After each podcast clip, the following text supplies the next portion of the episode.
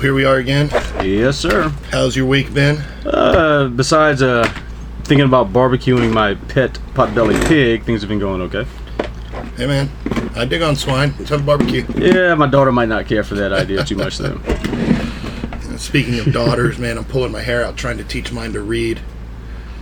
She she's very smart and she knows what she's doing. But she's also pretty good at acting. So when she doesn't want to participate, she'll quote unquote not know words that she knows. Mhm. And the problem is, you know, she's faking because she knows the words. Right. Like these are lists that we're just kind of drill over from time to time, and it's just like read these ten words, and then we'll move to something else. And she's she knows them flat, right? But then she'll start being like, you know, saying it wrong and asking. You know, Yeah, I know exactly what you mean. and, and the problem is that she does this exact same thing when she do- actually doesn't know. So you're kind of in that like, you know, just use the letters that are in the word and sound it out and s- stop wiggling around and let's, you know, and then you get to the point like, dude, just three more words and I can be done. like we can be done. You know, don't done with your homework. But um, And a lot of times you wonder how much of that they're doing on purpose. Because you know, my, I remember we lot used of to, it, uh, we used to do uh, Christmas pictures when I was married, and we try to get the kids to pose. And remember, my son, it would take literally seventy shots to actually get a good shot because every one he would do something to mess with us to where he'd screw the shot up. uh, it's drive me bad shit crazy, man. uh, got any vacations planned? Uh, not as of yet. Uh, really haven't haven't thought that far ahead yet. It's starting to get hot, so I'm starting to look at the lake, trying to get out and yeah, that's always a good time, man. see if see if we can't find any monsters in the lake. Uh, you never know what you might find in the deep, man. Well, that's why we're here at episode 36 of the Scary Dad podcast. Scott and I are unhonorary members of the Cryptozoological Society, and we've done some extensive research on uh, multiple cryptids. So we're going to uh, start our series on basically monsters. Are they real? Are they not real? I don't know. Uh, we're not here to debunk. We're just here to tell the stories. A lot of people really believe they are. A lot of people believe they've seen them. So Yeah. So, um, and we're like I said, we're not here to, to to bunk or debunk. We're just here to tell the story. just discuss. So um, this will be the first in what I hope to be multiple uh, episodes on uh, cryptids and crypto- cryptozoology, um, Sasquatch, Bigfoot, chupacabras, Skunk ape, skunk ape, man bear pig, the, the, the whole bunch. swamp thing, all those things. So we're gonna we're gonna go ahead and get into it. We're gonna start our series uh, with probably some one of the more popular uh, monsters out there, which is uh, the lake monster. Um, happen all over the world in large bodies of water. Um, they we're gonna talking about freshwater monsters. We'll do sea monsters in, in a future episode. Uh, although they kind of seem to look the same in a lot They of look the cases. same in a lot of cases, uh, but there are some uh, some sea monsters that are easily uh, Proven. Proven, We- yeah, we know what they are. right. But first, let's fire into uh, well, let's do a promo for the Hail Ming podcast. Yes, because they've good been friends over there. they've been helping us out quite a bit. So uh, take a listen if you if you if you've been hearing us talk about it, but you're quite not sure what it's uh, all about yet. Just listen to this little promo. And, Give them a go uh, if you get a chance. I guarantee you'll enjoy it. Klytus, I'm bored. What plaything can you offer me today? An obscure body in the SK system, Your Majesty. The inhabitants refer to it as the planet Earth. How peaceful it looks.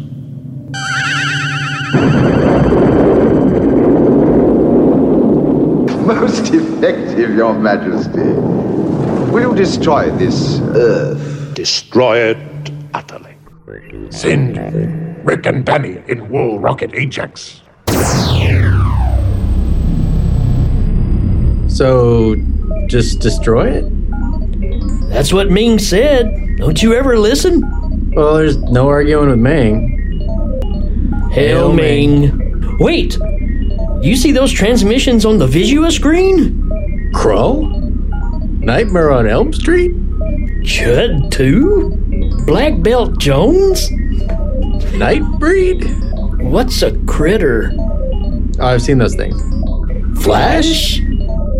I guess we could wait a while before the destruction Yeah, and watch the movies. and talk about them. The Hail Ming Power Hour. Disobedience to Ming. For now. You can find us at Legion Podcast, You can find us on Facebook. iTunes, We're on Twitter. We're on Instagram. at www. You know what? Just Google it for yourself. Just Google it, you bastages. Hail Ming. Breaking 2? Electric Boogaloo? Samurai Cop. Army of Darkness? Flash Dance?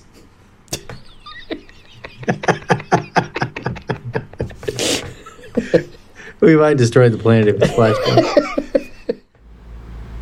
And we're back. Yes. So go over there, hit those guys up. Uh, I really recommend the the uh, One Crazy Summer episode. That one is awesome. um, had me laughing so hard I, I just couldn't even see straight and uh, instant fan and I've gone back and I've listened to quite a bit more of their others And if you if you really love them, check out Short Bus Cinema as well. Absolutely. they're, they're, they're on that end too, and that's some good stuff there. so we're we're uh, we're working with them we're gonna see if we can't either get on their show or get them on our show here sometime very soon so so let's rock into the history segment Happy. the 19th of June Yes. 1846 the first official baseball game is played It got popular quick. Yeah. um, didn't write much more about it. It was just kind of a blurb on the Wikipedia, but I thought that was notable. I mean, we're coming into summer. I mean, Yeah. baseball and Always a summer. summertime are, are pretty uh, inseparable. So, um, you know, go out, hit the sandlot. That, that, that is one sport, America's pastime, as they say. That is Mhm. one sport that took off and really endeared itself. And Absolutely. All right. 1865. Juneteenth. Dude, this is messed up. I feel like I should be pouring a forty out right now, but Dude, we, we live we live in a world of like instant information where people are live tweeting events as they happen from the other side of the world. yeah, So th- this is just pure tragedy. But uh, two years after the Emancipation Proclamation, slavery slaves in Galveston are informed of their freedom. So it's been two years. Now, to be fair, the Emancipation Proclamation didn't wasn't exactly the law of the land right. until the war ended in It was a 1865. speech. It was a speech. Right. It was was it was basically an executive order. Yeah. Um, but at the time, the Confederate States of America were a sovereign nation, so the It didn't apply to them yet. it didn't apply to them. Um, I mean, it technically did. It, te- it technically applied only to them because there were still slave owning Right. areas in the North that it didn't apply to. But um, yeah, it was 1865 when they finally found out. Like, oh hey, wait, we, we were off two years ago. I've been sitting over here waiting for my smoke break, and I've been off the whole time. Son of a bitch. 1910, the first Father's Day is celebrated. Happy Father's Day. Yeah. Happy Father's Day. Get a get Yes, a tie. Not even that normally. I get told what I'm going to cook for supper that night. Oh yeah. And in 1934, the Communications Act establishes the FCC, Yay. the good old seven words you can't say on television. You know, no boobs in prime time, or well, any time really. I used to love around. British television on public broadcasting station back when I was young because you could see boobs. Oh yeah. remember in uh, uh, European Vacation, where they're in the hotel and it's like either pictures of cheese or boobs. Yeah. And Rusty's all like, Dad, come, look- come look at the TV.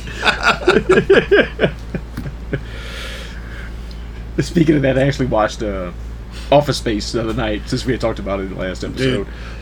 Put on Channel 9, Peter! Dude, back when I used to work in the bar, I was in the bar scene, and there was many, many, many nights of all nighters. You know, you go to work at, I'd say five, but actually I'd go to work at around like seven or eight. close down the bar. We'd drink in the bar afterwards, or go find a place, hang out at a friend's house or whatever. Multiple strings, long strings of days where we'd watch the sun come up. And uh, my sister and I lived together at the time, and um, we didn't always travel in the same circles. You know, she had her friends, I had mine, and we had those that we but I remember many nights or many mornings coming home just like still still drunk, you know, come knocking into the house about eight o'clock in the morning. And she's sitting in she's sitting there watching Office Space. She's like, dude, sit around and watch Office Space. Like, man, there was a point which I had that movie memorized. Oh, that's a great movie. I wasn't working corporate America at the time, so it was kind of. Uh, but I had been. I Yeah. had in the past. So I was just like, man, no more Mondays. Mondays suck. Great movie. And for those of you that aren't aware, it's actually based off of Mike Judge's character Milton from the Mm. cartoon series he had. That that was the basis of the uh, inspiration of the movie itself. Mm-hmm. So he's an ancillary character in the movie, but he's if it wasn't for him, we wouldn't have had Office He was the main character in the cartoon. Yes. All right, notable births on this date, 1897. Moe Howard of the Three Stooges Hey, was born.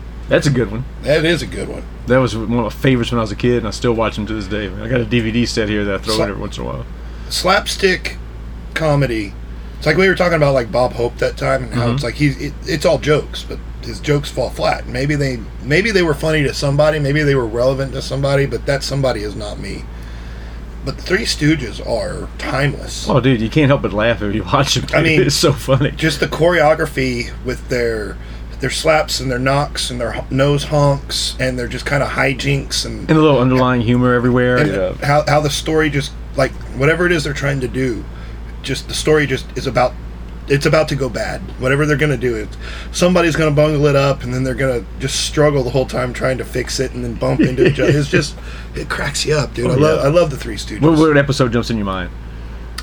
Um, dude i think they all just kind of mesh i Mm-hmm. just have this scene in my mind they're like in a hotel room and they're just they're just bonking each other on the head and like every time they just like bing bong bang it's probably just an amalgam of all their of all their episodes Okay. um what what's about The, yours the first one just in my mind is when they, they show up at this, this rich per, uh, rich people's house as exterminators. And they actually plant mice and, and roaches to have to exterminate. And it's just, they, they bring a bag, a sack of cats with them to let loose to catch all of it. It's just, it's a great episode, man. It, it is so funny. we used to go when I was a kid. We lived in a small town outside of Corpus Christi called Portland. And um, do you remember Mr. Gatti's Pizza? Oh, yeah, very well. Mr. Gatti's Pizza. I, I've been been living in, especially with the Hail Ming podcast. I've been living in this kind of weird '80s nostalgia world for the last couple weeks, and um, so they mentioned on Hail Ming the old uh, Nintendo wrestling game with the Starman, and remember that? Yeah. and they Yeah. had a they had an arcade, you know, and it was old. It was like pre Street Fighter, but this uh, this Mr. Gatti's had a pizza buffet, and they had like all these great old, vi- you know, uh, Nintendo video games like that uh, that cowboy shooting game, Mm-hmm. and then the wrestling game, and they also had a closed off room where all they played was like Three Stooges, Laurel and Hardy. Um, I think like Though they'd have cartoons, so they'd have like old Merrie Melodies and Uh-huh. Bugs Bunny and stuff. And Yeah. So all the kids would go in that room and watch TV, and all the parents would watch football or whatever else. See, ours was had a on the main projection, screen. one of those uh, old rear projection with the three lights on the back. Yeah. That's the TV you'd have with the cartoons. Absolutely. Um, and we used to go there every week. Like the whole town would go in there, and it was just a, a blast. Well, our uh, small town that I grew up in, our Mr. Gatti's actually had a water slide.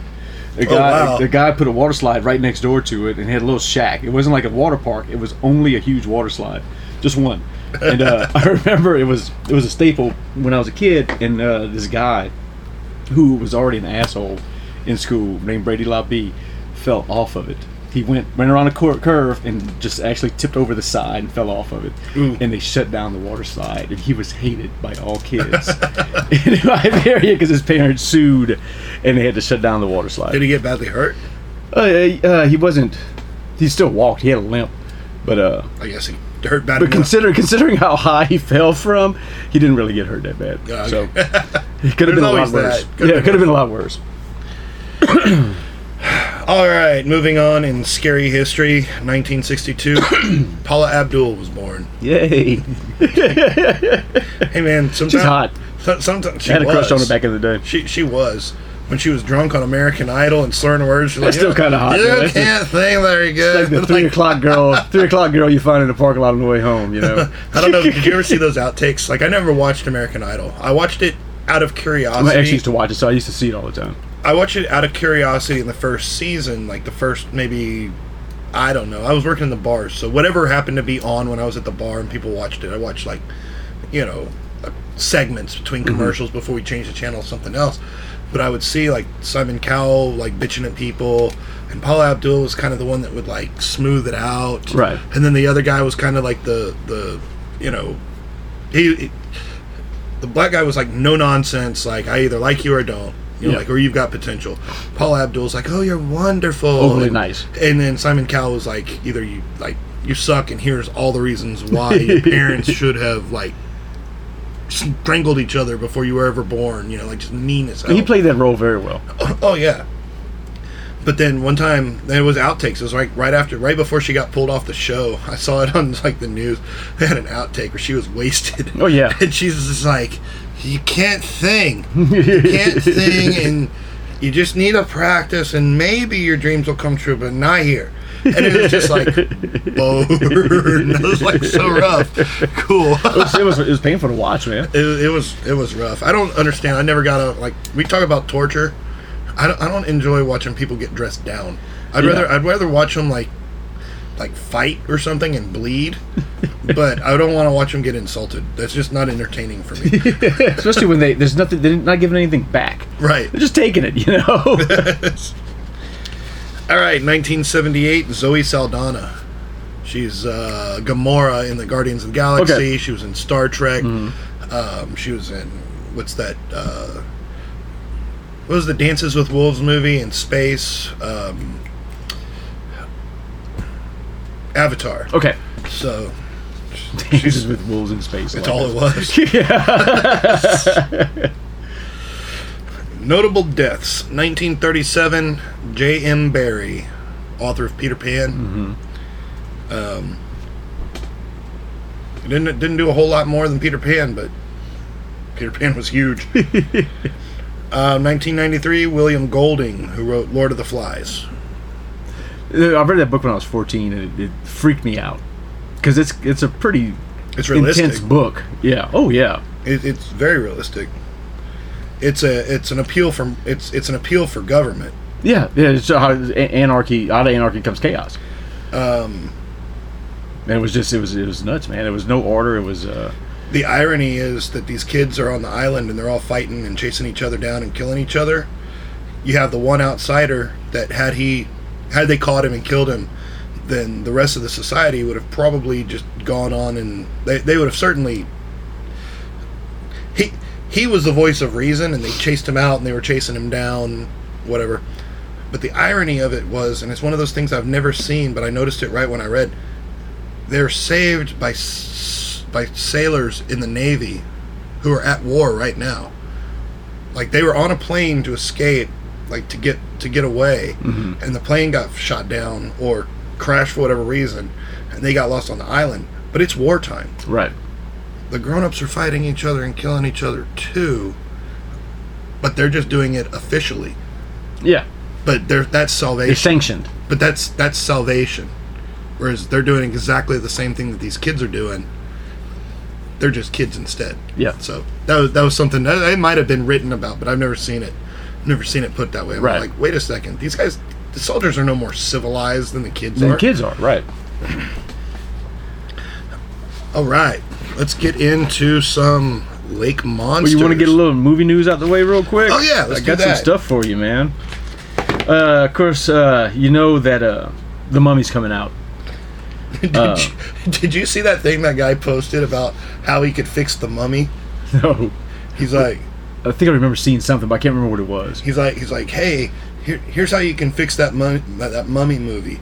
Opening scene, have Tom Cruise just being doing what he is, and then have Brendan Fraser pop out of nowhere and just beat the shit out of him, throw him out of the airplane. I'm just like, Tom Cruise isn't my favorite actor. He's been in some great movies that uh, that are very endeared to me, but him as far as his, his acting ability, I find he's always the same the character, same guy. just doing a different thing. Either mixing drinks, driving race cars, you know, something like that. But, Flying airplanes. But Risky Business was just an outstanding movie back in the day, man. I, The only thing I've ever seen him in where he actually emoted and had more than one feeling was Vanilla Sky. I was gonna say Tropic Thunder.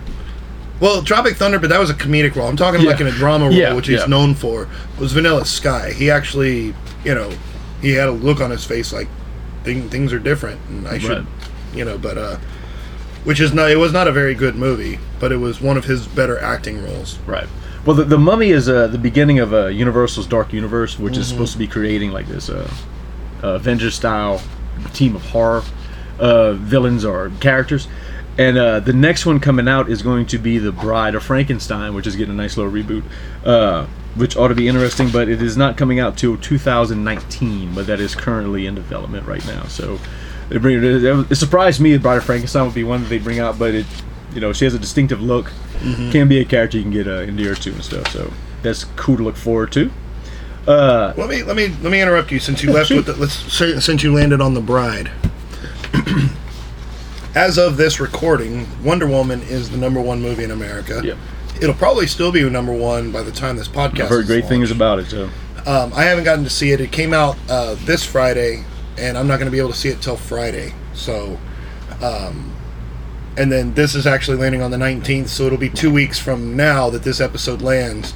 So, um, or it's two weeks ago that we're talking. Um, but I've been reading the num- number one movie in America, great film, you know, whatever.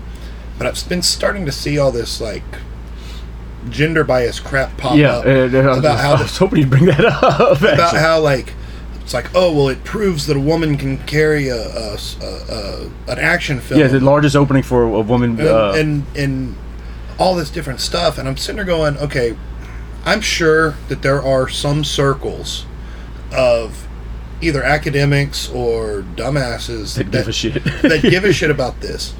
But the first thing that comes to mind is Ripley.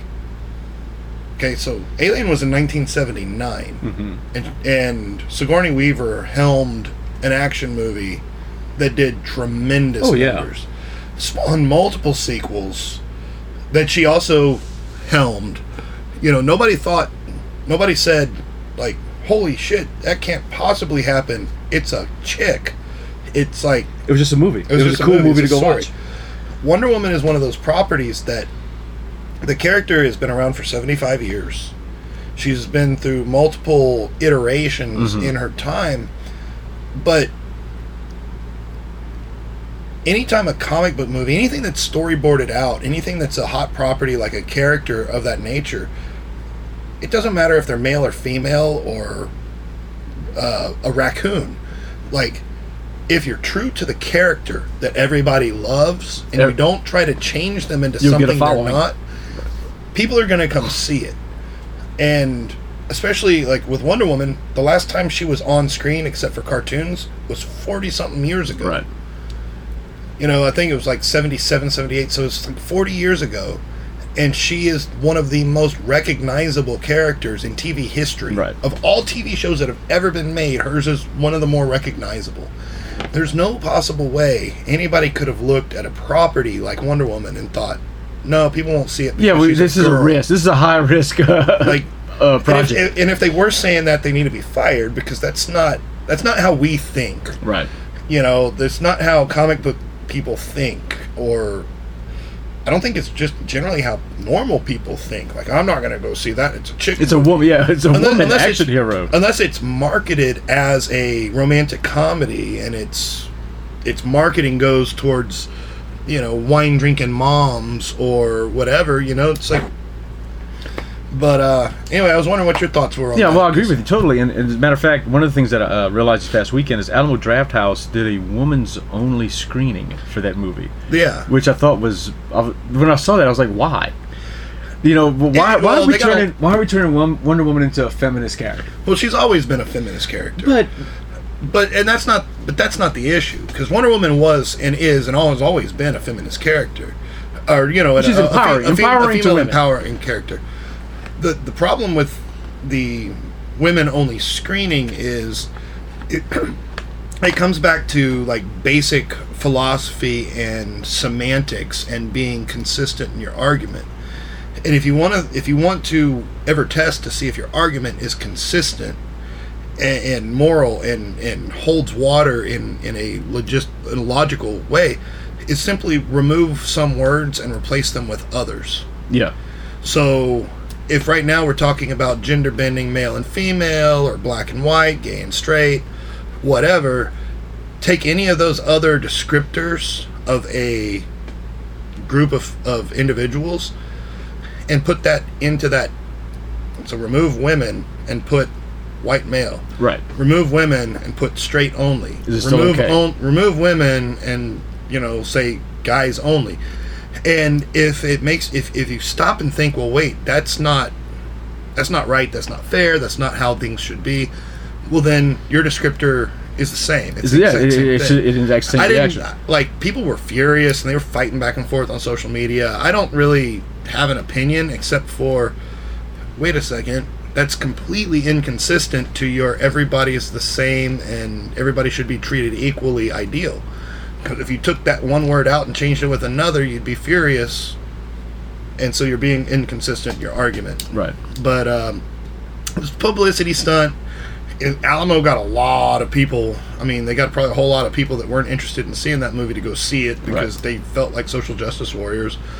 And we're in a world of social justice warriors, so I mean, Unfortunately, we are. So, might as well just uh, I don't know. I'm gonna go see it. I don't care. Yeah, I mean, it- to me, it's just it's Wonder Woman. Oh yeah, dude. You know, I've had a crush on her since I was three years old. Okay, have you been looking forward to the Tales of the Crypt reboot that they were talking about putting on? I heard that it got canceled. It sure did. That's what I was letting you know that uh, TNT and TBS have has put the kibosh on it, and uh, it will not. Even though they had released a trailer and some uh, promo photos and stuff, it is not going to be coming up anytime soon. So that one, uh, that's one that has gone the wayside, sadly. All right, uh, just I know we touch on this all the time, but Jeepers Creepers 3, it has been confirmed that it is going to be a direct sequel to number one. There will be no uh, uh, no tie-in to number two at all. Number two is just going to be kind of a, a movie that has been out there to explain things that happened between one and three, and three is just going to be a direct tie-in to number one. So they've released some shots. So I haven't seen I haven't seen two pretty much since it came out. I rewatched one um, maybe six or eight months ago. Mhm. So I can't remember exactly because I, I have them mixed up in my head. What what exactly happened in two? Two was a school bus of kids coming back from the basketball tournament. Okay. And uh, their bus breaks down. Well, the creeper breaks down their bus in And- order to have the takes them- selection and just starts picking off some of them Okay. that he wants to use. Because yeah, I was thinking okay because I remember watching the first one again and being like, wait, weren't there more people? Well, Because I got them mixed up. Right. It's the same. It's the exact same feeling. At the end of two, what happens is the uh, the creeper right before he goes into his uh, his Hibernation. hibernation, uh, he gets captured by the guy and his son, the the older gentleman's son, whose son got killed by him. And at the end of the movie, he's in his barn waiting for him to wake up. Essentially, one is going to pick up and join in there. Okay. Uh, and it, what Then- it'll be is the sister is starting to have nightmares that the creeper's coming back for her and her children. Uh, so she teams up with the gentleman that has the body, waiting for it to wake up, and they hunt it down to to kill it and finally take it out. So uh, Trish Jenner was the name of the girl from the first one. Yeah. I don't think you're gonna be able to kill that thing. she has a teenage son that she named after her brother, uh, Darry, and uh, she has a nightmare that her son's going to have the same thing that happened to Darry is going to happen to her, and that's what gets her involved to try to figure out what to do to try to stop him once he wakes up again. So, he's a demon. uh, yeah, You can't stop him. Well- like when she bashed him up with the car. Well, yeah. I mean, they stuck a spear in his forehead. Uh, they thought a Labor Day release was going to be happening, but it's not looking likely because they're still in uh, editing and stuff and trying to get it set, and they haven't done any marketing yet. So, looking like it may be later than that. And the final bit of news, which I found interesting, you heard about uh, Dan Aykroyd's recent rants about Ghostbusters? Mm-mm. Dan Aykroyd has been on a tirade on Twitter and other social media complaining about the last Ghostbusters, saying that uh, Paul Feig made a good movie, had superb cast, and plenty of money to do it. We just wish he had been more inclusive in the originators. It costs everyone, as it is unlikely Kristen, Leslie, Melissa, and Kate will ever reprise their roles as Ghostbusters, which is sad. He's just coming out saying that it was Uh, he publicly blamed Feig for its inability to perform at the box office, claiming that the director went 30 to 40 million over budget. While I don't think that's the sole factor in the film's failures, Uh, the reported 140 million dollar budget to make that movie was just insane, so it was never able to catch up, and it ended up being a box office failure. Uh, he's been pointing fingers at the screenplay and the directors. Uh, he just he he's been just saying that it was just a all around failure, and that's the end of the Ghostbusters franchise. Essentially saying because they didn't include him, you know, and the rest of the guys from the original one to uh Well, in our to in our- work with it. in our conversation about you know Wonder Woman, the Ghostbusters thing was kind of the other the, the, the flip side, the, the other side of the coin. Um, I would have been, and I, I haven't seen the the reboot. I don't. I, I watch movies themselves so seldomly that that's not on my on my list, and I didn't I didn't hear good things about it. I didn't want to see it. I wasn't excited about it, so But um, I I don't care. the The only way there's certain movies that you could that you could remake or make a new sequel of, um, and the only way you could do it is either with the original cast or like Ghostbusters was one of those that was just fine the way it was. And if you wanted to make a Ghostbusters sequel where all of the new Ghostbusters are women, but it's in the same universe and you know, Bill Murray and Dan, Dan Aykroyd, you know, they had their legacy, and these girls are just taking on the the. Uh, then fine, that's great, and I would have been probably excited. But whenever they're like, "It's a reboot, we're cutting out all the old history," right. and everybody's like, "Wait, what?" Because we get like we get, especially nerds like us, we get pissed off whenever things get rebooted. Yeah. You No, I refuse to watch them half most of the time. Friday the Thirteenth got rebooted, and I had to like bite my tongue, but I heard such good things Yeah, about well, I'm it going to see that one because I've heard good that I things about it. finally watched it and I enjoyed it. But man, For the most part, I, I won't watch they, them. they didn't they didn't um, they didn't change the mythos. They just kind of updated the the special, Special effects. right? Um, but I was pissed. I haven't seen the reboot of Nightmare on Elm Street. I heard it sucked. Yep, I, I, that did not need to happen.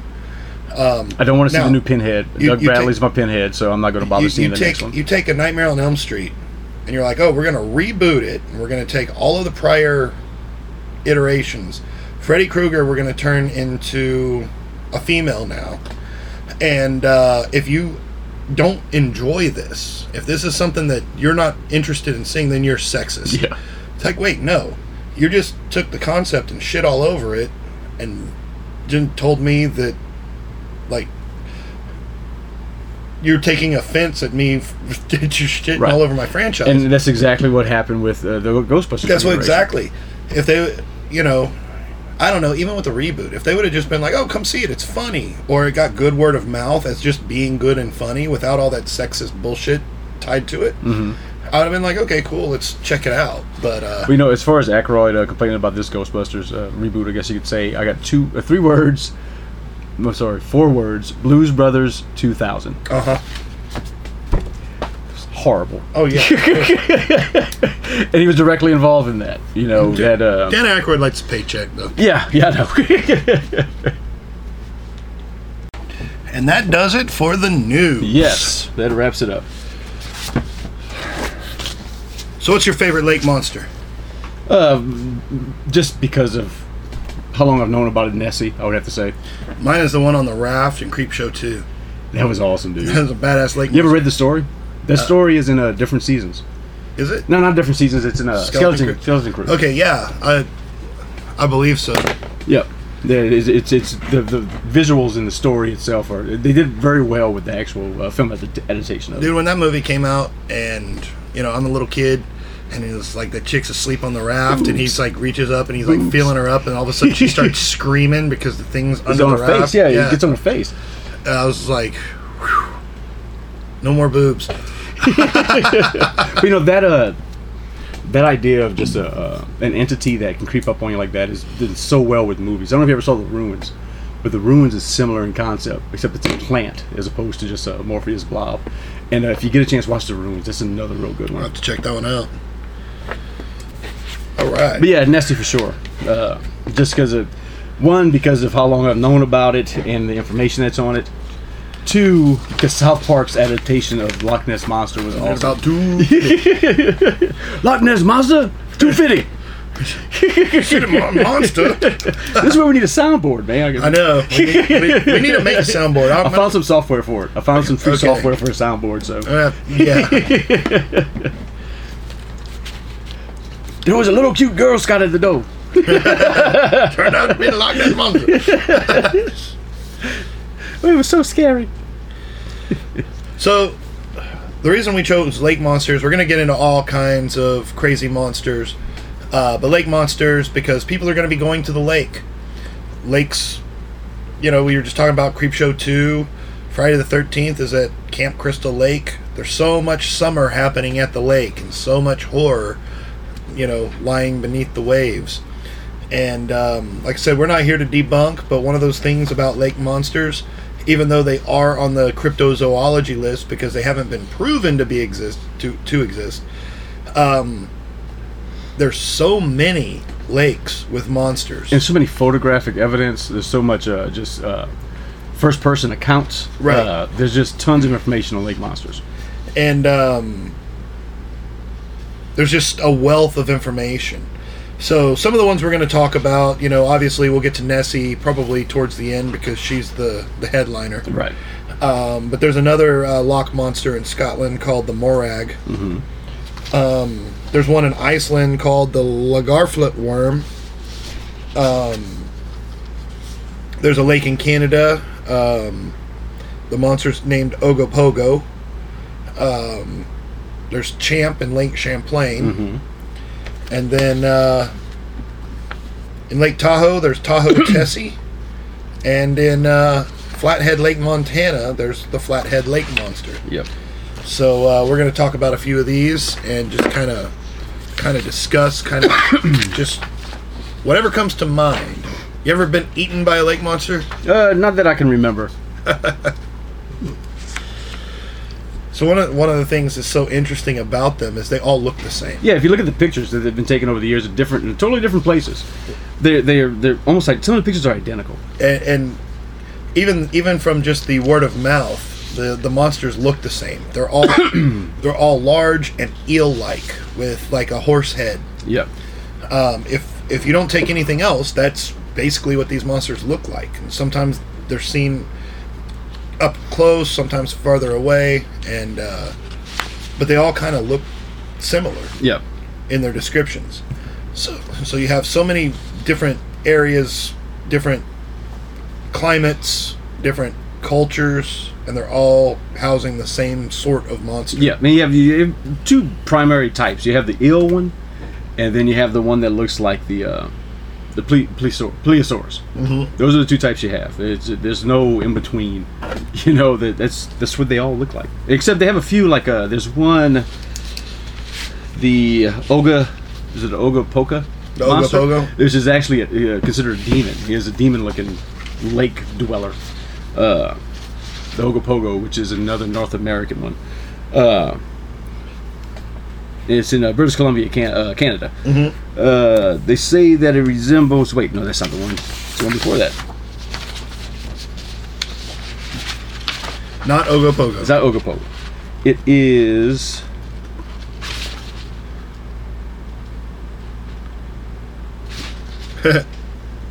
Let's talk about Yeah, let's talk about Ogopogo. Let's go ahead and get on that one while I brought it up. Well, he's a lake demon. Ogopogo. Yes. is it stands for lake demon. He's reported to live in the Okanagan Lake in British Columbia. Yeah, that is the one I'm thinking of. Um, he's been reported since the 19th century. He's about 40 to 50 feet long, sea serpent resembling an extinct Basilosaurus or Mosasaurus. um, skeptic Benjamin Radford notes that these First Nations stories were not referring to a literal lake monster, but instead a legendary water spirit. The problem with that assessment is that a lot of First Nations people, Native Americans, they didn't have written words. They didn't have that sort of a uh, Document control doc- system. document control. so they don't know what they were talking about. right. You know, Well, you May- know, maybe it was Grandpa that saw the lake monster, and the description has changed a little bit over time. Maybe he got a little bit bigger, a little bit smaller, a Think little about bit the game we played in kindergarten where they put you in a circle and you whispered something to the next Oh, person. and absolutely. then you went around the circle game. and see if it was the same thing by the time we got to the end. Absolutely. It never was. But um, he's basically uh, like I said, a forty foot long sea serpent. He's an he's, he's he's an eel. He's a snake looking, and you know you th- you think of like aquatic snakes, things like the anaconda, um, just large animals that do exist but are reclusive. You don't see them very often. Right. Well, if you've ever seen the show River Monsters, look at some of the fish they catch on there. Absolutely. They could easily be mistaken for just a, a dragon. So one of the things that always comes to mind whenever it comes to these, you know, cryptids, is although they haven't been proven out to be exactly what they are said to be, the it's one of those things like the lack of evidence does not prove that it doesn't exist. Right. Um, and that doesn't necessarily mean that I believe in all the lake monsters, but it's hard to not believe that the people who saw it Saw something. saw something. Yeah. Well, think about all the creatures of the deep that are still being discovered. That we don't know about. That are still being discovered every day. You know that you know we never knew existed before.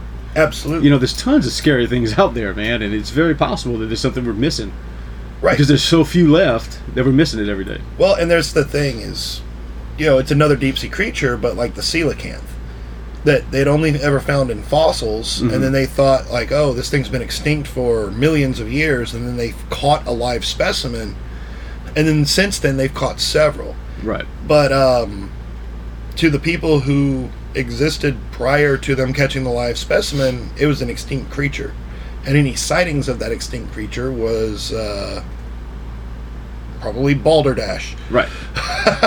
did, did it wasn't true. You saw something else that you thought it was. Well, when you think about it, if, if there's only a few, the main reason for things to go extinct is, is man. I mean, there's overfishing, hunting, whatever it may be. If you have a few select that have been able to survive all this time, they've been able to survive because they've been able to hide, mm-hmm. and people haven't been able to find them. So it's it's not you know far from the realm of possibility that these things exist, Right. And they're just smart at adapting and, and hiding out. You know, they, the, what is it, the quote from Pocahontas? These white people are dangerous. They just say like, oh. La- last time one of our kind approached that boat, they threw a harpoon at him. now his nickname is Harpoony, and he's not allowed to go near the surface. right? We don't breed Harpoony. Harpoony's not allowed to have a girlfriend. he got too close to the surface. We're not going to be terrorizing those things with bombs. When you think about the theory of natural selection, you know, the ones that aren't the smartest are the ones that are going to go away the fastest. Uh, you know, the ones that knew to stay away, just that followed that ideal to stay away from danger, the ones that are going to survive and they're going to pass that trait on. You know, it's the dumb ones that are going to go ahead and get caught every time, and it's the dumb whales that beach themselves. It's not the smart ones. Well, with with with whales getting beached, a lot of times there's there's two primary reasons a whale beaches itself. First one is it's sick, and it separates, and essentially it's committing suicide. The second one is that they've proven that uh, ship sonar messes with the whale's uh, navigation and send, sends them haywire. Um, but general whale beachings are because there's some kind of a parasite or something, and it's straight up natural selection. Like they self they sacrifice themselves for Right. the for the good of the species to to quarantine themselves and, and kill themselves off. So um, I prefer my theory of uh, whales be- having a communication, uh, you know, form. The, the smart ones are warning the dumb ones, "Hey, you're getting close to those rocks. yeah, don't do that. Don't go over there. You shut up. You don't know what you're talking about."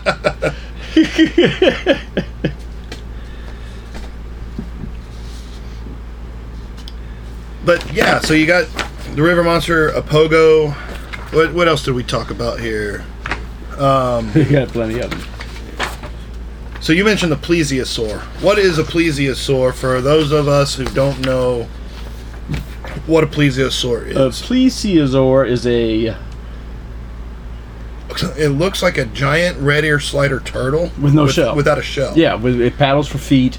Uh, they were an aquatic dinosaur back in the day. Uh, they uh, they did eat meat. They were uh, they were hunters and everything. Uh, they were large. They ranged in size depending on the type. I believe it was anywhere from twenty feet long to forty feet. Uh, they could be uh, in, any size in between. because there are different types, but they all look the same. Uh, similar to like lizards, you have different types of lizards. They all have the same body structure, pretty much. Uh, same thing went with these uh, plesiosaurs. Uh, some were there was one, even one uh, early kind that was only about six foot long. Uh, that you know, it's they're water dwellers. They they they hung out in deep water. They hunted in shallow water. Uh, it's very possible some of these things have continued to exist. I mean, they look. If you look at pictures that were taken underwater, especially especially of Nessie, there's tons of pictures of a Loch Ness monster.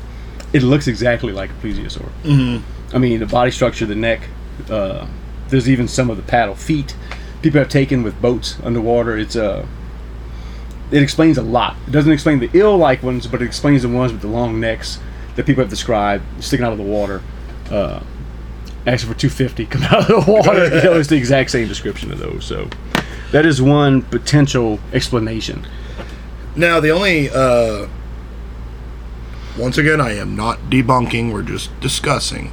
But the only thing I would have to reply to that is with an animal that big in a lake or general habitat that's that small comparatively, in order to have a breeding population, so you can't just have one monster unless it's some kind of crazy immortal monster Right. that's that's an individual with no lifespan because they've been seeing this thing for For, six dec- for centuries. for centuries. So you'd have to have, um, let's say, at least a breeding pair, but a breeding a breeding uh, population is in the thousands for most animals. Uh, most most animals, if they get below a certain, like a, I think a few thousand, they're essentially on their way to extinction, regardless.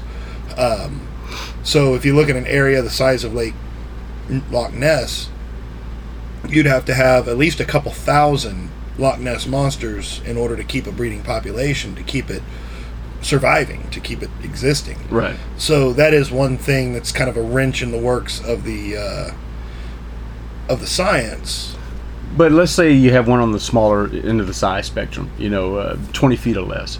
Uh, there's a there's a lake I used to fish on back when I used to tournament bass fish. Uh, it's a 500 acre lake down south of uh, Houston, private lake, and uh, there's lots of alligators. And the biggest one that they ever caught out there was about 13 foot long. And that's a small lake, and it had a very large population of alligators that was able to exist and continue to breed. You know, we But they knew alligators were out there. Yeah. they'd see them. They, Yeah, they'd they- see they- 'em. Yeah, they could hunt 'em. Let's, but that's only a 500 acre lake. Let's say on a larger lake, you have some of these smaller size ones. You know, you have two pair. You know, they're able to hide out, even though they're not the huge ones. They're still the biggest thing on the lake. There's nothing else that's going to kill them. You know, Yeah. they, they they're running. They're, they're top of the food chain as far as that lake is concerned. It's possible. It's possible. Like I said, not debunking, just just, Right, yeah, just having dis- yeah. having the discussion there. Um, for me, it it it goes back to like ghost stories. It certainly there are people who have fabricated ghost stories who have said there's a ghost in my house because I want press or I want somebody to think I'm interesting. But um, you can't have that many similar stories over that many people that- Across that, that large of an area. for that long I'm talking about the, the world. It was worldwide Right. they found them. worldwide. You know, we're talking about Iceland, this, China. This uh, la- Lagarfljót worm. Um, sightings have been logged since 1345. Right. and uh, there's a there's a 2012 video that shows it swimming. Um, it's it's a folk tale, you know, folk tales and legends. So, um, but this is another one. It's a it's a snake-like creature. Up to 300 feet Um, long, some people say. Yeah, uh, below sea level, glacial felled lake, which poor visibility, um, longer than a bus or 39 feet. Also been report, reported outside the water, lying coiled up or slithering into the trees. It's it's a mini humps type of lake monster rather than the serpentine type. For example, the Loch Ness. I believe in snakes. And one of the things that snakes are really good at is camouflage. So especially if this one can get out of the lake, and so you're you got all these people in boats with flashlights looking around, being like, "Where you at, monster? I got Right. you too fitty," and he's up in the trees. But the only thing about snakes is they're cold-blooded animals. And the largest snakes, the- the, snakes tend to be uh, the snakes that are in more tropical climates. See, that is that is a statement that is not that it's it's true about snakes. It's not true about all reptiles. But, it, but the larger ones, the, the largest snakes, there's snakes everywhere, But it's also like sharks are cold blooded. They're fish. but their bodies are acclimated to be able to handle the cold weather. Not all sharks are cold blooded. Okay. There's there's kind of an in between um, with your larger sharks. Um, they they are technically cold blooded, but certain sharks that that range range far and wide. Your larger ones, your great whites, your um, not necessarily your your uh, not necessarily your toothed sharks, but your bigger ones. Um, a lot of them have they, they do have the ability to uh, to acclimate. Right. Um, Or to uh, to uh, adjust their body temperature. You Right. the reason we shiver when we're cold is our body trying to pick its Right. temperature up. And there's there's very uh, micro uh, vibrations that things can do in order to get that body temperature up. Well, and if you look at like tagged great whites, if you go onto the little great white registry and you look at the tagged great whites, they range all the way from like Maine Right. and, and further north, all the way down past the Gulf of Mexico, down through uh, Texas and down into the tropics. I mean, the tropics start to get a little bit warm for them, but they're they're solid down um, into Mexico. You know, that's where charter fishers go Right, to they flourish, yeah. they, they flourish down there. But if they can go from the icy climates of the north to the tropical climates and they're cold blooded, they they've got a uh, survival mechanism built Right. into them that they can acclimate. And we're not talking like subcultures of certain animals that were born in this area. They're acclimated to their temperature. We're talking about a shark that in a few months' time can adjust itself will will leave, will leave Maine and flow on down to Guadalajara. Right. you know, like maybe not Guadalajara. That's kind of far, but uh, down into the uh, into the Caribbean.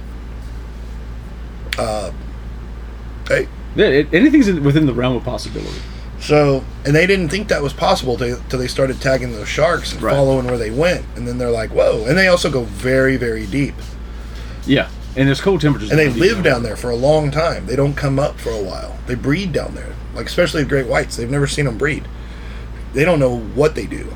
I mean, they assume they know what they do, but Right. They- They keep having more. They, they, they, they go have rough sex deep in the bottom and they come up with scars and babies. There's a bondage pit somewhere down below an oil rig in the middle of the Gulf of Mexico.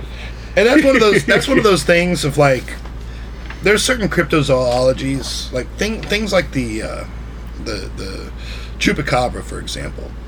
We probably won't even need to do a whole show on the chupacabra because it's it's pretty straightforward what it is, what it does, and where it's from. Yeah. Um, In all likelihood, the chupacabra is a sick dog. It's a it's, It's a mangy dog. It's a mangy dog that's just taking easy prey and um, you know whatever. Um, that's easily explained.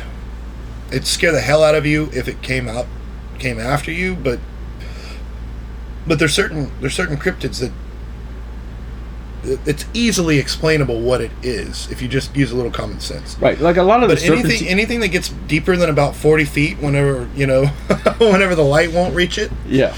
You gotta wonder. and it's living in silty riverbeds and, and lakes, no telling what's down there. Well, a lot of the serpentine uh, lake monsters, you, you know, they're easily explained whether it be the arowana fish in Asia or just different eel-like fish. I mean, we used to, I used to jug fish for garfish, uh, you know, a lot when I lived back home in Louisiana. It, it wasn't nothing to catch a garfish that was eight foot long, and they they skim the top of the water. You know, that it's a big, huge fish. The uh, spoonbill catfish. I don't know if you've ever seen one of those. Uh, they were illegal to catch for a long time in Louisiana. You actually can bow hunt them because they they eat vegetation. It's hard to catch them on a hook, but those things get up to six, seven foot long, and that's a huge, freaky looking catfish with a giant spoonbill that uh, it looks like a dinosaur. You know, and uh, it's possible that because when it comes to people figuring out what size something is, especially on water, unless you have something next to it that you can use to uh, to really get a basis of, of how big it is, you have no idea. People are off all the time. oh yeah, You know, something that's only six foot, somebody will say is twelve. Well, and I was listening. Actually, strangely enough, a guy on the radio today. Um, it, it was I was listening to. I don't know why, but it was like NPR, and they had some uh, nature photographer on there, and he was talking about. He, he's one of these guys that goes and he he he hunts hard to find things, and he goes swimming and you know photographs them. And he was talking about these. Uh, I guess they're they're leopard eels or not leopard eels, leopard seals. Mhm. And uh, They're they mean, I think, if I'm not mistaken. They got some. they're, they're mean and they're territorial and they eat penguins. But he was saying how he didn't want to go down because he knew how what the reputation was, and he said when you're looking down and you can see them swimming near the boat, they look like you know they're they're like 12 feet long. They're they're huge Mhm. animals. They're like this one was like 16 feet long. It was the same size as the boat right. and uh, he was with some Swedish guy that was like, "You don't want to go in there; it'll tear you up." But he went in there anyway, and this one was like a mama, and she like came up and was like being friendly to him, like kept killing penguins and bringing them penguins, trying like giving giving him penguins to to, to uh, as a peace offering or whatever. Um, but he said that once you're when you're in the boat looking down, you can tell like the boat's 16 feet long. She's at Yeah. least that big. He says once you get into the water with the animal, it looks twice twice as big. So you know you can't j- judge because water magnifies. It's, Right. it's a big magnifying glass. Because when I worked offshore, you know, we, we we'd see huge fish. Uh, the rig rig I was on for two years, they actually caught the uh, state record uh, marlin at that rig. The thing was uh, 15 and a half foot long. And when it broke the water, it was near the boat, so you can tell how big it was. So unless you have something to give it perspective, you really don't know. Because we used to see barracuda all the time that looked like they were, you know, they, they just hang out on the outside of the rig on top of the water waiting for something. Mhm. And uh, they looked like they were, you know, 20 foot long. you see them up there, but throw wrenches at them and stuff. Oh, we actually one guy we had this guy. It was Derek Hand. He got with the welder and he made this crazy looking trident. he was bound and determined to catch a, barracuda with. Where you just tie stuff onto it. Well, he, he they, they put a, he welded an eye on the end of it and made. I mean, he, he developed the whole thing and welded the whole thing himself. The thing weighed like fifty pounds. It was just stupid. And uh, there was one barracuda he actually hit with it, and all it did was nick a piece of the his head off. But we used to see that barracuda all the time because we knew the one that had the piece of his brain missing. And uh, yeah, it was, but yeah, he was he, he, he never caught anything with it. Never speared anything with it, but he tried. How high up off the water were you guys? Well, you can go down to the plus 10, which is approximately 10 foot above the water. Oh, okay. So uh, it, it was a long walk down to the plus 10, but uh, that's where we usually go fishing. Because otherwise, I mean, it, it was.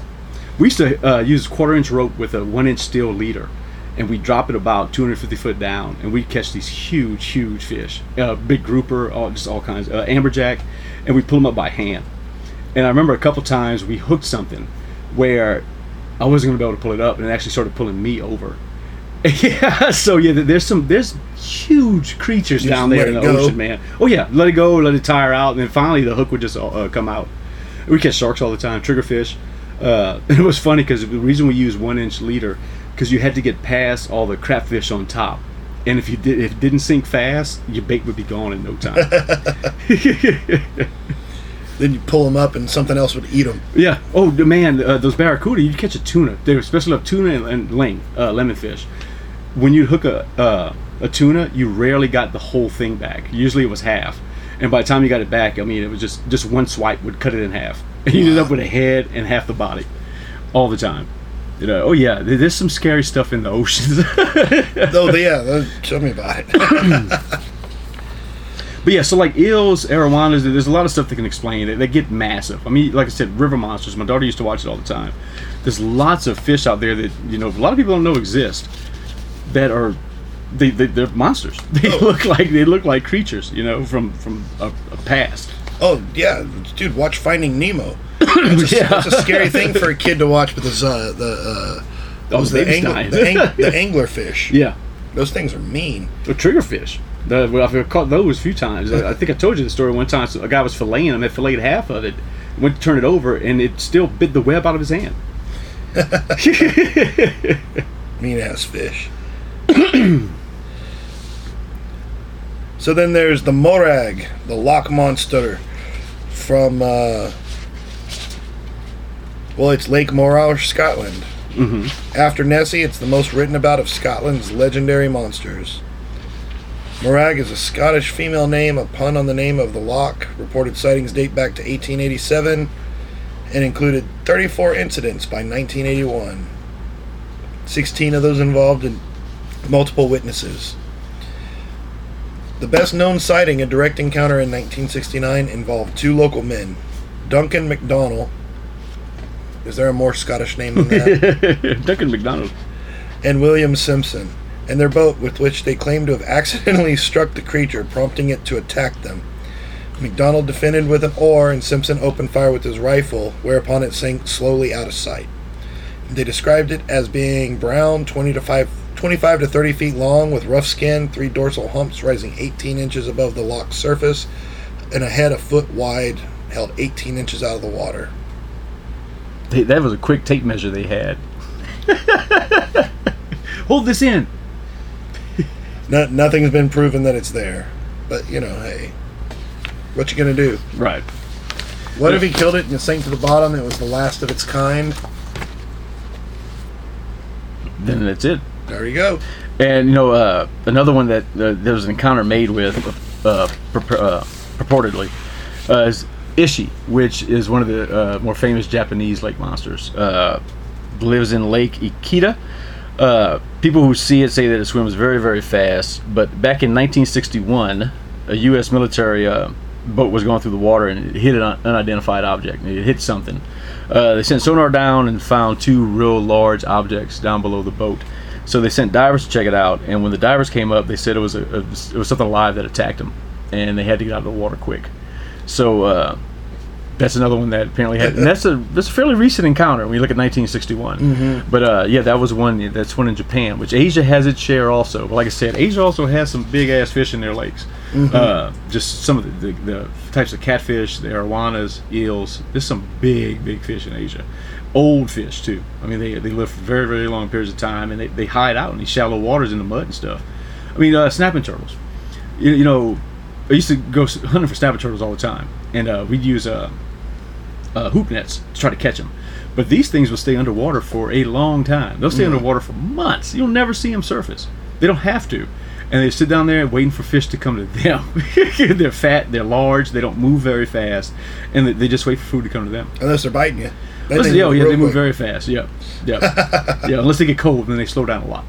But uh, but yeah, and some of those snapper turtles are huge. I mean, there's actually a, uh, I want to say it's in Iowa, Iowa or Illinois. There was a farmer there on his lake. They claimed he had a 500 pound snapping turtle under the water, and people had encountered it. It was a big legendary thing, and the guy actually drained the lake back in the day to catch it because he, he, he he was losing money. He wasn't making money on his uh, farm. He needed to come up with something, so he decided to go ahead and pull this monster people kept talking about out of the lake, and they drained the lake and didn't find anything. So uh, they didn't they didn't find one that big. So what they're thinking is one of those things where people just were overestimating the size of it. Uh, the snapper turtles are mean no matter what size they are. I've caught baby ones that uh Yeah, the baby ones are meaner than the big ones. they're after you. Because the thing about it is, it's the, the turtle that's its only defense because it can't go in its shell. Uh, it's not designed that way. It's the only turtle that's designed where it can't hide out. So, uh, so yeah, he's got to fight. And they're ugly as hell. So, like, how much did God not like you? Some are uglier than others too, man. God, God's creating the snapping turtle. He's like, all your brethren, they can pull in and, and defend themselves with their shell. And they're I'm- everywhere. I'm going to give you a shell, but you can't go in there. I've actually found one down the street from here. In Oh, yeah, snapping turtles. They're all over the place. I mean, I'm talking the alligator snapping turtles, the ones that get real big, the ones with the high uh, ridged back and everything. Those are the ones that get monstrous. Those are the ones that get 300 plus pounds. Uh, and those things are old. And like I said, they hide out forever. You'll never know they're there. Mm-hmm. You know, till one day they happen to come out because they got to move somewhere else to go get food. There's a uh, there's a spot over. It's an Audubon Society, just kind of little nature sanctuary. It's uh, it's off of Memorial, kind of near Wilcrest. Okay. when I was in high school. It's still there now. When I was in high school, me and my friends used to go wander around in there and don't tell anybody, but we used to smoke cigarettes. and uh, so that was a good place because there was never anybody there. So Right. we go walk up and down the trails and smoke. Go sit down. Uh, there's like a little landing that they had. It was like a, a bi- It was a beach to the bayou because Rummel Creek runs through there Okay. excuse me. And so me and a buddy, dude, we're sitting there one time, just we're, we're smoking smokes, and there's all these pebbles. Like they had, they tried to pave off one little thing, and they weren't complete. But there's all these rocks. We were just sitting there throwing rocks at the other side of the uh, of the creek, which it's not a very big or deep area, so we're talking maybe from where we're throwing the rocks to the other side is probably like maybe 20 feet. Mhm. And we're not we're not hawking them. We're just kind of like tossing rocks into the water, and you know every now and then you throw it too hard and it would bounce off the the other bank and fall in. We're sitting there throwing rocks for maybe like five or ten minutes, and then all of a sudden half the bank breaks off and swims away. It's just like boosh, and like big old. It's like it was a big old turtle. It was a big Right. snapping turtle. It just like had been hiding up there in the mud and just got tired of us plinking it with the rocks. We. Trying to sleep. and we weren't we weren't trying to think we weren't trying to hit it with rocks. But Right, just man, didn't see it. It was a monstrous turtle, and I'm well. I'm saying a monstrous turtle. It was probably like 15, 18 It's inches big for a turtle, man. You know, it was when you're big used to old- the little red-eared sliders and everything, Uh-huh. it's a big turtle. And uh, yeah, he was pissed. We were, we all hopped up. We're like, "What the hell?" Well, they, they can hide out, man. Uh, alligators. Uh, we used to, I used to go casting for shrimp all the time, and uh, went with my neighbor once, and we had his son and his son's friend with us. We dropped them off at this one spot so they can go crabbing. They just wanted to throw some turkey necks out there and, and try to crab. We went casting for shrimp. We were going for about three hours. And we come back to pick them up, and we stopped to see how they're doing. And I had one of them pull up his turkey neck to make sure everything was still cool with it, and he pulled it up, and an alligator jumped out from right underneath where they were, uh, the pier they were at. Jumped out and went after it. It had been there for three hours, and those boys had never noticed that the alligator was sitting under there. Mm. You know, so they, they know how to hide. Oh, yeah. They're very good at it. Well, that was one of those things. Like a few, it's probably ten years ago. Whenever they legalized uh, hunting alligators again, remember for a while they were on the endangered Mhm. species list, and um, the Houston Press had an article by this guy who was a basically a game warden, but he was a game. He, he was not a game warden. He was a game trapper for the the uh, the Forestry Service, and he was talking about how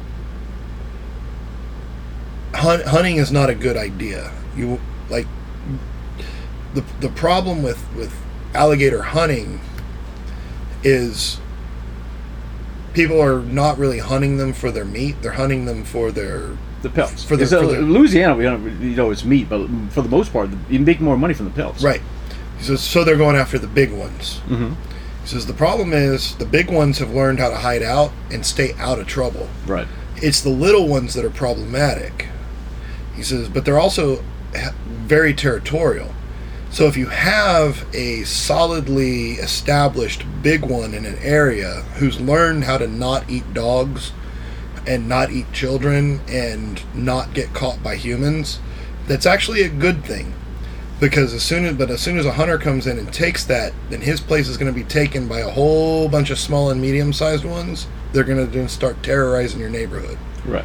And I thought, man, that's the most logical uh, discussion against because they, I mean, they were getting really bad for a while there. Well, at that point, what you do is you just put a size limit, just like with, just you know, just like with, With uh, fish. Yeah, with fish. Yeah, you, you can't take the breeders. You can't take the ones over a certain size because that's where your population comes from. right. Because yeah, those those big alligators, they they they've lived for decades. They, they've learned how to not. They've established their lives. They're not going anywhere. They're, they're they found a spot. They they lived there for that long. They're not going to go anywhere anytime soon. Right. Ever been to Lake Champlain? No, I have not, but I have heard of it many times. That is the home of Champ, if I'm not mistaken. It's like this little tiny lake on, like, between New York and Vermont and Quebec. It's just like little tiny, tiny, tiny lake with a big ass monster. Yes. of course, that is the home of Champ, uh, one of our resident monsters from the United States. Uh, where's my notes at? It's not that one. You got some uh, info on it over there? Yeah, it's Okay. um, over 300 reporting sightings of Champ. Legends of a creature living in the lake go back to Native American tribes. The Iroquois and the Abenaki spoke of such a creature. They referred to it as the Tatoskok. Now, Champ is Uh, another one that's very similar to uh, to Nessie as far as uh, description. Uh, you know, for a long time, you know, because I had known about Nessie for a lot longer than I knew about Champ, and I just, you know, I took Champ as being they're just trying to copy off of Nessie, but there's plenty of evidence towards Nessie too, and plenty of first party sightings of it. You know, a lot of people have seen Champ. It's a definitely one of the more famous ones that we've had. Uh, this video of it swimming right under the uh, surface of the water next to boats. uh, there's photographs of it next to boats, and you can get a good size idea of it because of where they've been able to take pictures of it at. But uh, yeah, it's a a probably most famous one in the states. Mm-hmm. For sure. Well, I got that thing too. Like I remember because Loch Ness monster always appeared in those books with like Bigfoot, Loch Ness, um, whatever. So you're like, you know, there's Tahoe Tessie in uh, Lake Tahoe. You're like, you all are just copying. Trying to get people to come over to your lake. like, don't fly to Scotland. It's foggy over there. Come to Lake Tahoe. we, we got one too. Uh, but Tahoe Tessie, um, that's been traced back to the Indian tribes from the mid 19th century. Um, they say that he lives in an underwater tunnel beneath the cave rock, and there's still uh, sightings in the modern day. Tessie is between eight, 10 and 80 feet long, having a large serpentine body as wide across as a barrel, coloration ranging from black to turquoise, usually described as smooth despite having reptilian features. So, fits the description. hmm And again, we're talking about different different uh, lizards or snakes or eels. You know, they all have slight variations, but they're all pretty similar in their descriptions. It's Right. like an undulating sort of snake-like creature, a snake, an eel. Which you know it has existed within many many different Indian tribes because uh, you know the hometown I'm from New Iberia, Louisiana. That's my hometown, and there's a bayou that runs through New Iberia called Bayou Teche, and at one time it was a main artery for uh, for commerce and trade, and uh, Bayou Teche uh, means snake bayou. It was named after the Chitimacha tribe, which is the tribe I descend from, and uh, they have a, this, this tale that you can read about online where the name is derived from a battle between the Chitimacha warriors and this giant snake that they had to fight. And uh, they say that they overpowered the snake, but it took a long time for the snake to die. And in that time, as it just writhed on the ground in this spot, it dug out the Bayou Teche, and that's how that's why how I got its name. And that tale goes back a long time. I'm talking, you know, pre-Louisiana Purchase, way back when. Uh, so yeah, there's been talk of these these creatures all across the world for decades, man. You know, and it's got to be based off of something. That's the thing. It is based off of something. Right. Something existed there at the time. And uh, one thing you got to remember is, okay. You know, back in the day, uh, Indians didn't believe in wildlife conservation. So you got to think that some of these creatures they were seeing, they hunted into you know, extinction, extinction or close to it. well, they more or less hunted the mammoth to extinction. Yeah, they, they almost hunted the buffalo to extinction. You know, they uh, they hunted for what they needed. They used everything they killed, but they weren't worried about how many were going to be left tomorrow. They weren't doing counts. Right. well, they followed the herds. Yeah. And if they were thin one year or whatever, they took what they needed and hoped for the best. Right.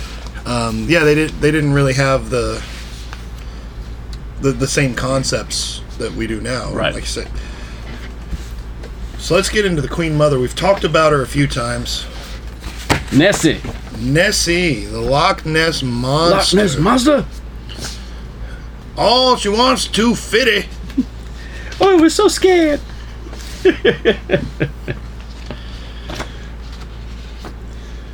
We're gonna have to put a link for that episode or that clip Yeah. of South Park, so people know what the hell we're referencing that, that don't know. So basic uh, ideas of what we know as the Loch Ness monster comes from like 1933. Um, a lot of the pictures, especially the original pictures, have been uh, proven to be a hoax. They were like deathbed confessions, like it wasn't real, which I think is the the worst kind of hoax you can ever play. Like, just keep it going Right. on your deathbed be like, it was totally real and they won't believe me. you know? But um there's sightings of Loch Ness Monster going back to 565. Not 1965. 565. So um There are photographs of the Loch Ness monster going back to the 1930s. The earliest reports of a monster in the vicinity of Loch Ness appears in the Life of St. Columba by Adaman, written in the 6th century AD. According to Adaman, writing about a century after the events described, St. Columbia was staying in the land of the Picts with his companions when he encountered lo- local residents burying a man on the River Ness. They explained that the man was swimming in the river when he was attacked by a water beast, which mauled him and dragged him underwater. They tried to rescue him in a boat, but he was dead. Um, he sent a Columbia sent a follower to swim across the river. The beast approached him, but Columbia made the sign of the cross and said, "Go no further. Do not touch the man. Go back at once." The creature stopped as if he had been pulled back with ropes and fled. And Columbia's men and the Picts gave thanks for what they perceived as a miracle. That's pretty miraculous. Yeah. Now, the the th- the thing. Uh, well, let me finish this. Believers in the monster point to this story set in the river Ness rather than the lake as evidence for the creature's existence as early as the 6th century. Skeptics question the narrative's reliability, noting, noting that water beast stories were extremely common in medieval hi- whatever, and Edmund's tale probably recycles common motif attached to local landmark. Which is again one of those things where a skeptic says, well, there were other lake monster stories. But that's not debunking. Well, no, like yeah, that's like you you can't you can't say there's not a monster in that lake because people have been talking about that monster since before. Wait, what? How does that prove that there's not a monster? Right. The fact that other people, People were talk about talking about the monster. Um, but you know what? Whatever. There's been multiple sightings through many, many, many years. There's been expeditions to find it. There's been underwater pictures, all kinds of crazy Mm-hmm. Above water pictures, and they all they, they all are pretty uh, similar. Similar. Yep. Again- I'm talking about from the pictures going back to 1933 to the pictures to you know uh, when was this one taken? Uh, 1977. They they're all similar. Well, and we were talking about the snapping turtles, and Loch Ness is a silty lake. That's one of the reasons they've never gotten any really good stuff Mm-hmm. out of it, is because it's it's full of peat. Right. It's it's full of silt. It's it's a dark lake, and there's no visibility, hardly at all. But uh, like we were saying, if you if you take the the drunken fisherman story and then you add the fact that water distorts perspective, and maybe it's it's one of those things like even if it is just a big ass turtle even if it is just like one of those turtles that just managed to survive like the galapagos turtles live to 130 years old Right. And they continue to grow pretty much their whole The life whole life. Right. if you have some kind of aquatic turtle that lives at the bottom or you know lives near the land and it's caked in mud and most of the time you don't see it um, even if the loch ness monster is just a big ass turtle that's like eight feet long that doesn't make it not exist Yeah. so that's one of those things There's still something there. and saying that that there were accounts like you, your account is invalid because there was other similar accounts previous to that like doesn't doesn't invalidate the account and there is i don't i don't know um i can't say for for loch ness but there are sea creatures like the bull shark for example uh, we've talked about it before how Jaws was inspired by that terror of New Jersey when the bull sharks swam up the river. Right. So, like, so far inland as there's not supposed to be sharks in that fresh water, Right. but they can switch teams. Yeah. Yeah. And they- they, just it's a slow uh, adjustment to brackish water, and because this fresh water, we, we catch sharks in, in very light salinity water in Louisiana. They just swim up these canals, and they if they adjust themselves, they a lot of them can do it. Uh huh. And they're not the only ones. And turtles, reptiles, amphibians, like, they're, they're designed to survive. And if you see the size of some sea turtles, because I've seen sea turtles on the rig before too, that swim up to the rig, are huge, man. Mm. And it's it's, you know, how do we know there's not a, a, you know, a member of the sea turtle family that we didn't know existed and we thought was extinct, and there's only a few left in some, you know, some of these lakes and everything that you know they've been around for hundreds of years, but we just there's so few of them we didn't realize it. But Nessie is a plesiosaur. I'm, I'm firm in that belief. Uh, just from the just the photographic evidence of Nessie is vast, and like I said, they, they they're all so very similar. It's almost as though the pictures were taken the same day, and these are pictures that span decades from each other. In December 1954, sonar readings were taken by the fishing boat Rival 3. Its crew noticed a large obli- object keeping pace with the vessel at a depth of about 480 feet. It was detected for uh, 2,600 feet before contact was lost and then regained. Uh, previous sonar attempts were inclu- inconclusive or negative. So there's been aerial photographs, there's been sonar, there's been visit, you know, priests casting spells on them from the banks. Um, Apple Maps. Let's see what is this. On April 2014, it was reported that satellite images on Apple Maps showed what appeared to be a large creature just below the surface of Loch Ness. At the loch's far north, the image appeared about 30 meters long. Possible explanations were the wake of a boat, with the boat itself lost in the image, seal caused ripples, or floating wood. But the thing about it is the debunking uh, uh, theories are just theories. Also, you can't prove it either way. So you haven't debunked anything yet. You know, when, when people throw that out there, it's like you still haven't debunked anything because you can't prove to me is that. You know, Right. Well, no, no, no. That's the thing. Is I like. it- It's one of those things when it when it comes to debunking, that always, like I said, you know, just like there's always going to be somebody that's like, oh, that's not real. Prove it. But I have encountered people, especially if you ever get into like a political debate on, uh, on online, for example. People are so set in their their perceptions, so set in what they want to, to, to see or know, that they're really unwilling to look at evidence for one way or the other. Right. Right.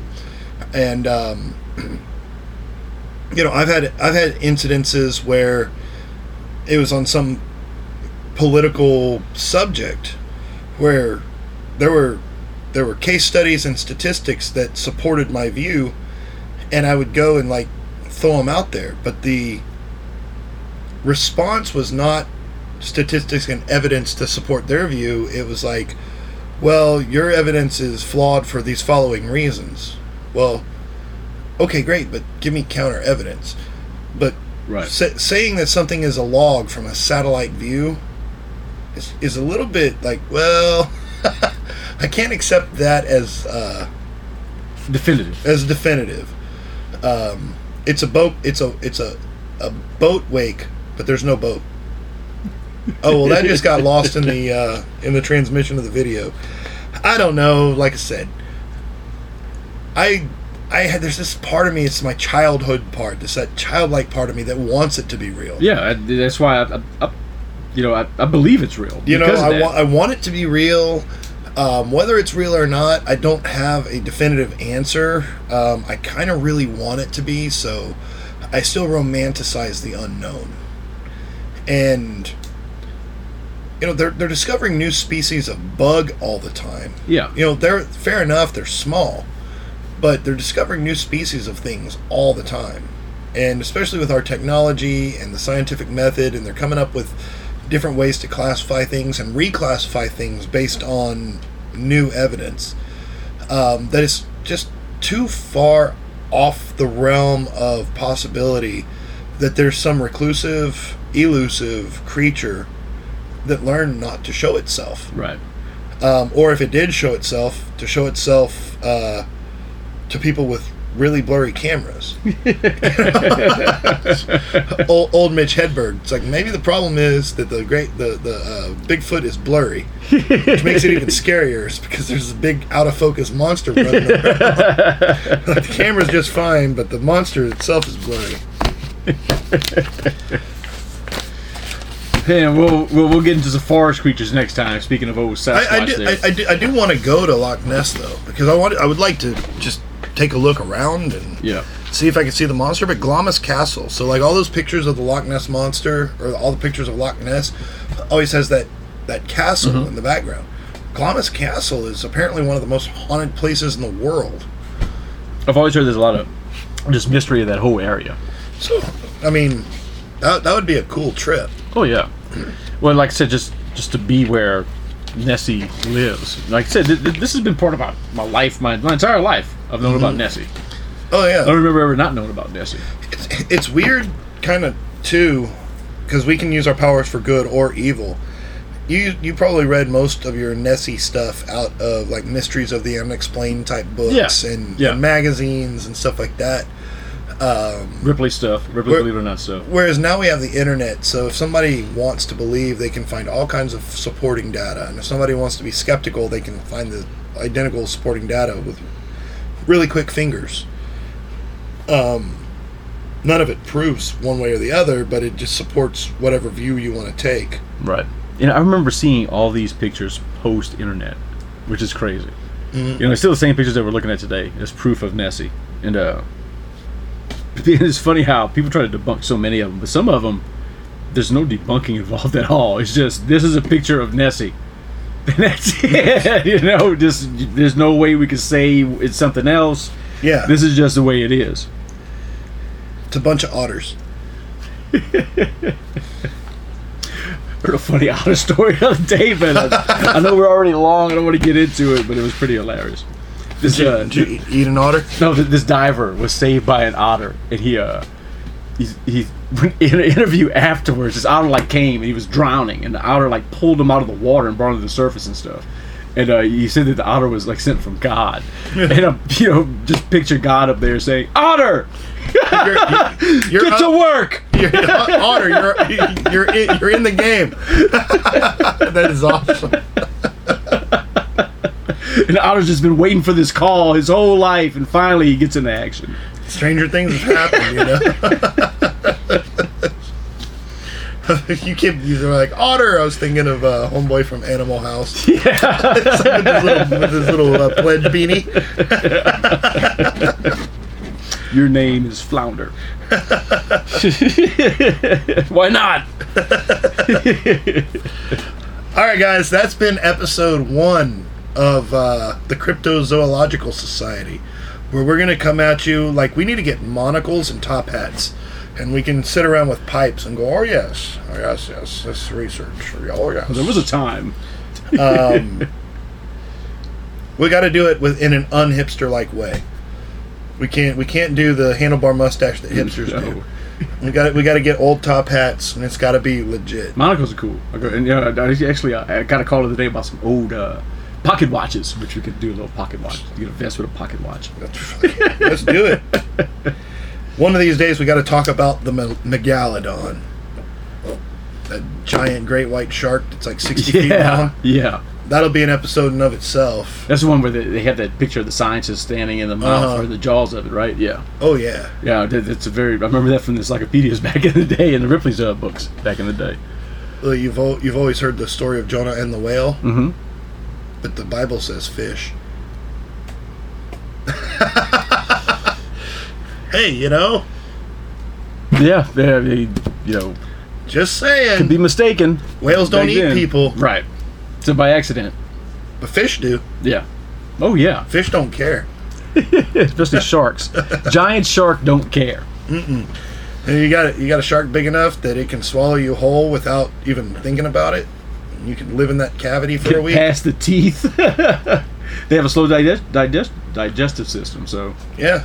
Hey, you know, you figure out you get past that whole needing to breathe part, you might have some. just find a little air pocket and just take little breaths. We got to talk about that. Hey guys, that's been episode thirty six. It's been fun. uh, hey, we got our business cards in, so uh, we'll be flinging them at you like uh, like ninjas with with business cards instead of throwing stars.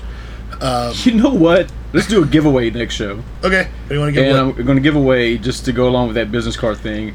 a handful of business No, cards? That's an awesome giveaway. Cards with Weapons book, uh, which is a very famous book that is out of print. That is a, a almost a bible for a lot of uh, magicians out there. But uh, that way you can learn how to use the Scary Dad business cards as weapons for your own personal defense. Hey, and we'll send you some free cards too. for practice. what what outward music do we need for this? Well, we got to definitely got to uh, play the interview with the most famous, uh, my favorite uh, witness to Loch Ness monster, which would be uh, Chef's dad. Well, aren't you crackers just cute as the dickens? Your chef's parents? Yes, oh, all his life. We have to talk to him. Well, he should be out now directly.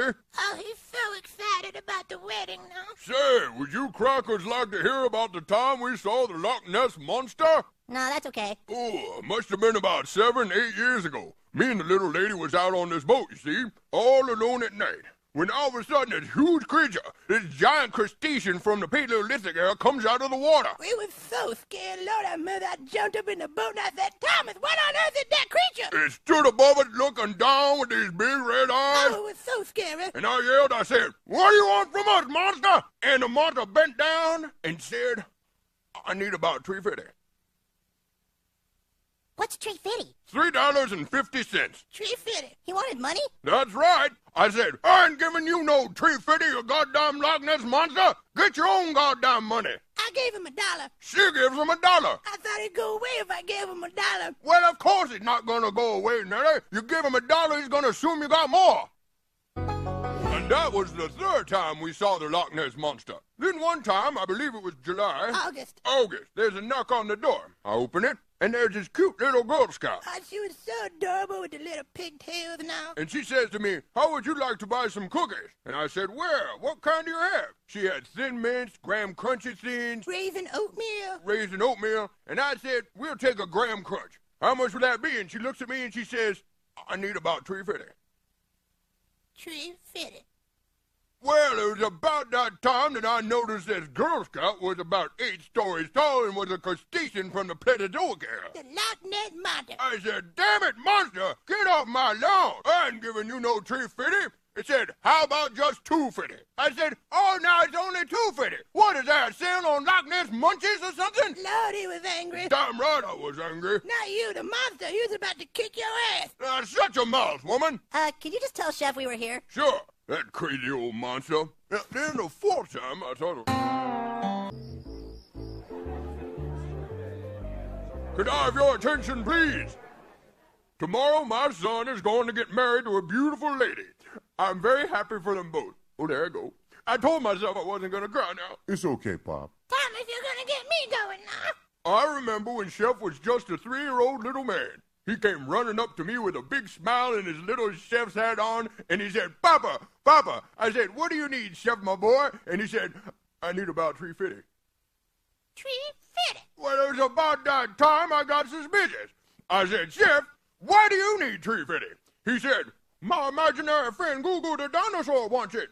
I went to my son's room, and sure enough, there was the Ness Monster. Oh, it was scary. I said, damn it, monster, you stop bugging my children now. We work for our money in this house and we don't give money away. Excuse me, Sleeping. I was just thinking really hard. And then these aliens had me up on their ship, right? They was probing me and all that. We had taco salad that night. Don't matter what we had for dinner, woman. Now this alien had a big head and big black eyes, and it was all bent over me. I said, what do you want from me, alien? And do you know what he said? Tree Fitty. Uh, let me tell the damn story now. He said 350. And so I realized that it wasn't no alien. It was that goddamn Loch Ness monster again trying to trick me into giving him 350 by dressing up like an alien. Don't that just beat all? I just given him Tree Fitty the week before. What? You gave that monster another damn 350? He tricked me. Well, no wonder the damn monster keeps coming back to our house. You keep giving it 350. But music, let's see what we can do for music. Uh,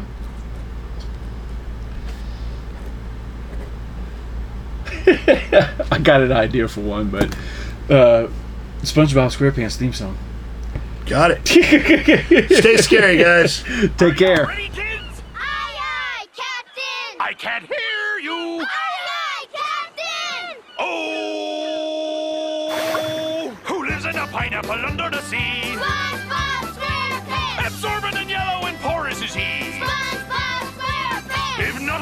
Nonsense be something you wish, SpongeBob SquarePants. then drop on the deck and flop like a fish. SpongeBob SquarePants. Ready?